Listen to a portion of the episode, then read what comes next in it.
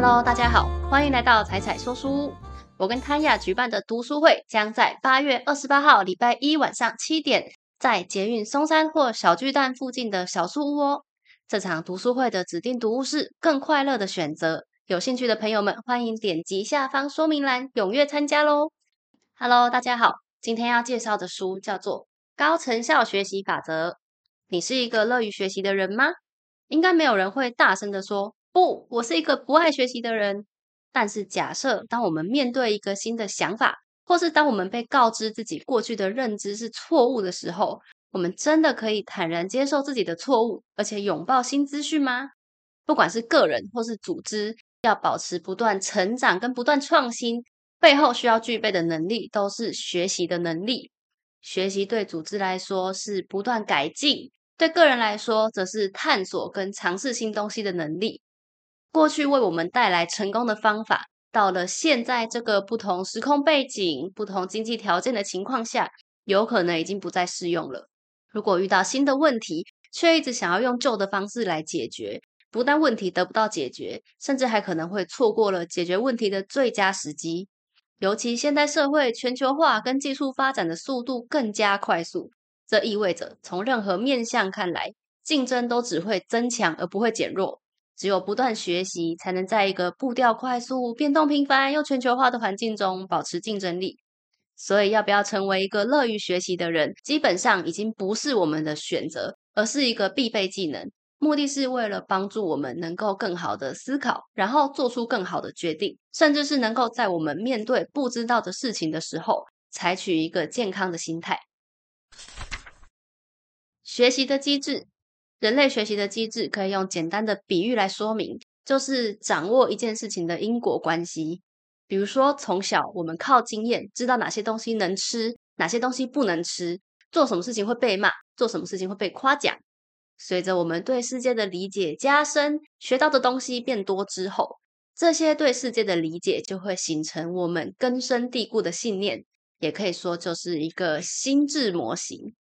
接着，为了简化决策过程。未来在面对新事物的时候，我们就会直接套用你已经形成的心智模型来做一个快速的直觉反应。这样做有一个好处，就是我们不需要做什么事情之前都要一件一件事情思考，因为我们每天接收到的讯息量实在是太大了。如果每件事情你都要很努力思考的话，大脑一下就崩溃了。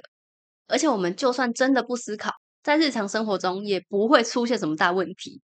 但是，如果今天真的遇到一件事情跟我们既有的心智模型冲突的话，第一时间就会很难发现是我们的心智模型要修改，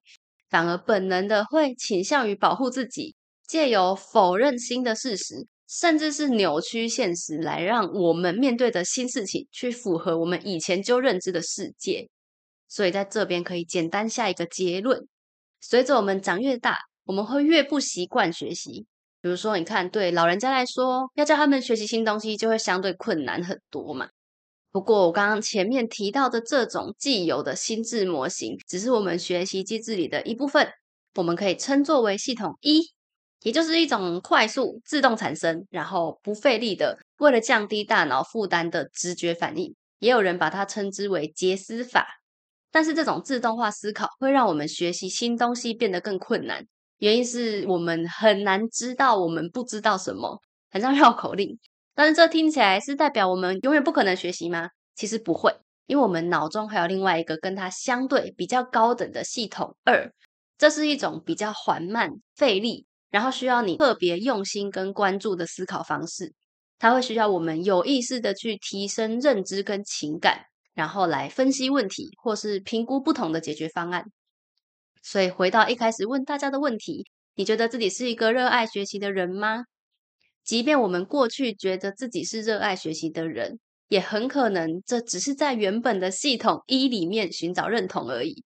因为对于跟我们既有认知不同的资讯，我们天生就会抗拒，或是在你根本没有意识到的时候，就已经选择性认定你认定的东西。这个现象也可以称为确认偏误，或是认知盲点。而学习除了学习新东西之外，更需要去学习怎么意识到我们的思考现在需要切换了，就是这个时候，现在需要切换到更高层次系统二思考，来控制自己的思考模式，然后关闭自动化的直觉化反应。主动切换系统二的方法，要练习如何在需要的时候切换到主动思考，也就是系统二比较费力的思考，需要我们先准备好自己的心态。同时，也有一些批判性思考工具可以帮助大家练习。因为学习是一个漫长的过程，而这个过程中呢，我们可以根据新的经验还有事实证据来修正我们的心智模型。我们的心智模型并不是完全不能改变的。批判性思考工具就是在过程中帮我们找出自己心智模型的弱点，来减缓我们的直觉反射性思考。练习久了，就会更加习惯什么时候要切换系统二思考。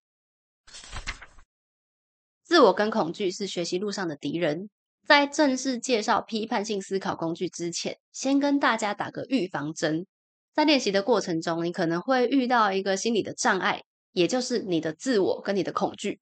随着我们的职业往上发展，我们会慢慢形塑自己的外在形象，跟你对自己的信心，这是一个优点，但同时也会造成一个束缚。因为当我们的形象越专业，一旦你真的犯错，要承担的风险也越大，结果可能就会造成两种完全不同学习路线的人哦。有一种人就会为了维持自尊心、维持形象，停止学习，他不再认错，永远都是自己是对的；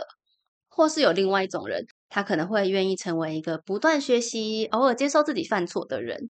那为什么自我跟恐惧会是学习路上的敌人呢？想象一下一种情境：我们跟家中长辈意见不同的时候，当我们觉得他们认定的事情可能不是那么正确，但我们可能也不是正确的啦。但是事情是有个讨论空间的时候，长辈却常常回我们说：“我吃过的米比你吃过的盐还要多。”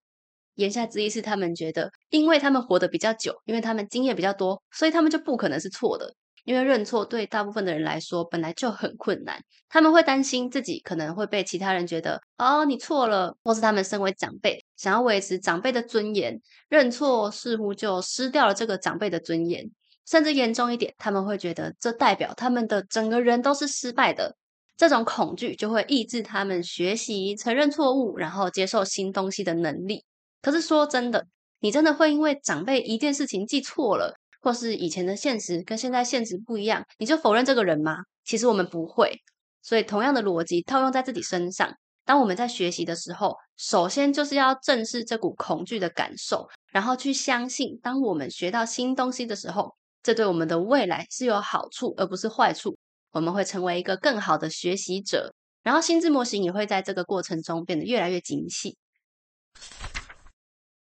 情绪反应，接着就是在你学习的当下，或是你那一阵子的情绪反应，也会影响到我们的学习能力哦。你有没有常常在公司开会的时候，会听到有人说：“哎，各位冷静一点呐，大家请不要带有情绪。”似乎暗示说，当一个成熟的大人，就是要能够抛开一切的情绪反应，要当一个完全客观的人。但这件事情真的有可能吗？其实，根据大脑的认知功能相关研究看来，人类在做决定的时候，理性的认知跟感性的情绪本来就会互相左右，所以基本上你是不可能忽略掉情绪的，顶多只是假装没有或是压抑而已。那既然情绪一定会影响思考，我们就不要想要排除情绪的影响，反而要去关注情绪对思考究竟有什么影响。通常人在面临负面情绪的时候，思考会窄化。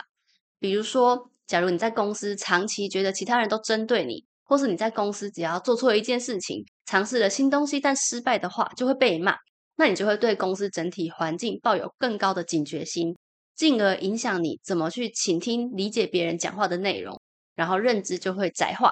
相反的，正向的情绪则会促进认知处理，进而促成更高层次的思考。比如说，在你小时候，或是在你工作的地方，你的主管也非常鼓励你尝试新东西，鼓励你说出内心的想法。你讲出来会得到大家的认可的话，哎，那你的情绪就会很正向。长期以来，当然就能够促成我们更愿意去探索、扩大关注的范围，然后保持一个开放的态度。那思想上也不会这么僵化。总结来说，应该蛮好理解的。如果我们觉得做一件事情未来不会有好结果，你当然就不愿意承担风险去尝试新东西呀。那如果我们在环境中觉得很正向、很安全，你至少会比较愿意保持开放的心态嘛。所以幸好我们还可以透过一些练习来增加自己经历正向情绪的次数，例如每天至少向三个人表达感谢，向三个人微笑，写日记记录自己正面的感受，并且花时间想象生活中的美好事物，让我们的身心尽量保持在正面的情绪。在接收到新东西的时候，也会比较愿意去保持开放的心态来思考、接受它。批判性思考工具，在这边就要正式介绍三种批判性思考工具给大家啦。前面有说过，系统一形成了我们的信念，信念会干扰我们的学习，因为我们常常把自己的价值跟我们的信念画上等号，所以当信念受到挑战，就会觉得价值也受到挑战。当我们从现在开始换个方法思考，把自我的价值从信念当中抽离，从一个更客观的角度把它们分开，价值是价值，信念是信念，这样就会比较习惯让我们的信念受到检验，而不是下意识就要去捍卫你的信念，进而受到束缚。所以，我们先做一个前期准备，前期准备就是告诉自己，我们现在认知的一切只是一个起点，我们永远只是站在起跑线上。而现在的前提假设都只是一个预设值，永远可以随着接下来新加入的市政而跟着改变。比如说新的想法、新的事实，这样一来就能够帮助自我跟信念脱钩，成为一个批判性思考专家，用健康的心态看待我们不知道的事情。第一个方法，先辨识再决策模式，这个方法可以用在你过去已经有相关经验的事情上。尤其是在一个变化越快速、越需要你快速决策的环境中，我们反而不会花时间好好想出各种替代方案，然后比对哪一个好、哪一个不好，各有什么优缺点什么的。我们反而不会这样做，我们会偏向从过去的经验中找方法。所以，先辨识再决策，就是要去克服潜意识使用经验法则的偏见的这个问题。比如说，以前可能面对一个问题的时候，你不用特别想。脑中可能就已经浮现一个解决方法，就是应该要这样做。为什么？因为这个方法建立在你过去的经验存档，你过去可能有类似的事情加在一起，你觉得这样做就不会有问题。自动产生的方案，尤其是过去成功过，现在你就更容易紧抓不放，会觉得就是这样做就对了。所以通常系统一思考只会产生一个反应，一种结果，这个结果的成功率也有可能是高的，就是建立在这个人过去的经验丰富程度。如果以前经历过各种情境，那他当然就更细，越有可能找出匹配的正确的模式而成功。所以通常大家也不会再去多想第二个、第三个解决方案，而先辨识再决策模式，就是要在这个直觉过程结束之后暂停，停下脚步，不要马上采取行动，在这时候切换到系统二的思考，往下继续模拟说：好，如果我真的实际行动，会发生什么事？有没有失败的可能？会有什么风险？然后去比对现在的情境跟你以前的情境有什么不同，在过程中加以调整一点点方法，并且降低风险。这个过程可以用在你每天的工作，甚至是家庭决策哦。我们以前通常没有预先想象结果嘛，或是你根本就没有发现，你已经不知不觉做好了决定，可能就已经开始行动了。所以，先辨识再决策，就是帮助我们停下来，去注意到哪里好像有点不太一样。这跟以前的事情是不是没有一模一样？举个例子好了，假设在过去的商业决策中，如果遇到竞争对手调降售价，我们通常也会跟着调价。我们会觉得市场都在降，那我们就跟着降。长久以来，就形成了一个有效，然后很理所当然的方法。不过，当下一次竞争对手再一次又调降价格的时候，我们脑中原本也是觉得哦，那就应该跟着降。可是这时候你切换到系统二，再多想一步，如果我们也一样降价，会发生什么事？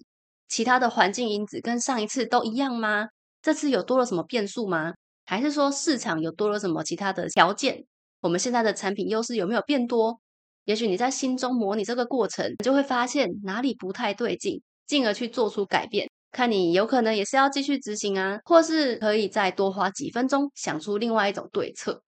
第二个方法，事前调查法，这可以用在过去你没有经验的事情。因为一件事情，如果你过去有经验了，这时候就是用先辨识再决策模式嘛，它可以帮助我们模拟可能的结果。但是如果今天采取的是一个新的策略、新的流程，过于依赖旧有的心智模型，可能会带来更高的风险。这时候就需要采用事前调查法。事前调查法是一种预先想象失败的练习，在我们初步决定行动方案之后，但是在真正采取行动之前，多做一件事情，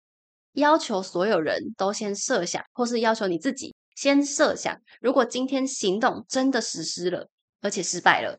失败的很惨，那有可能是什么原因？哪里出错了？然后把自己实际带到那个失败的心态。就会让大家从比较兴奋的状态转变到一个比较冷静、比较客观的检讨，然后去发现原本计划中可能没有想到的问题，进一步评估有没有方法可以降低这个风险，甚至是不是需要改变方案。相信大家应该多多少少有这种经验，就是当你计划好一件事情，你想要办个活动，或是你想要开一间店的时候，你会觉得非常兴奋，觉得哇，我想的很完美，一定会成功的。这种积极正面的感受虽然可以促成我们采取行动，但也有可能会造成我们过度乐观、低估风险。所以事前调查法这时候就可以来减少过度自信的问题，会降低一开始自信满满、感觉一定会成功的这种确定感，让我们去思考有没有可能会失败啊，然后实际讨论有什么可能会导致失败，来帮助我们更早注意到早期的警讯。甚至可以帮我们感知到一些通常不会注意到的不确定讯息。第三个方法，洞察法，也就是发现平常被我们忽略的东西。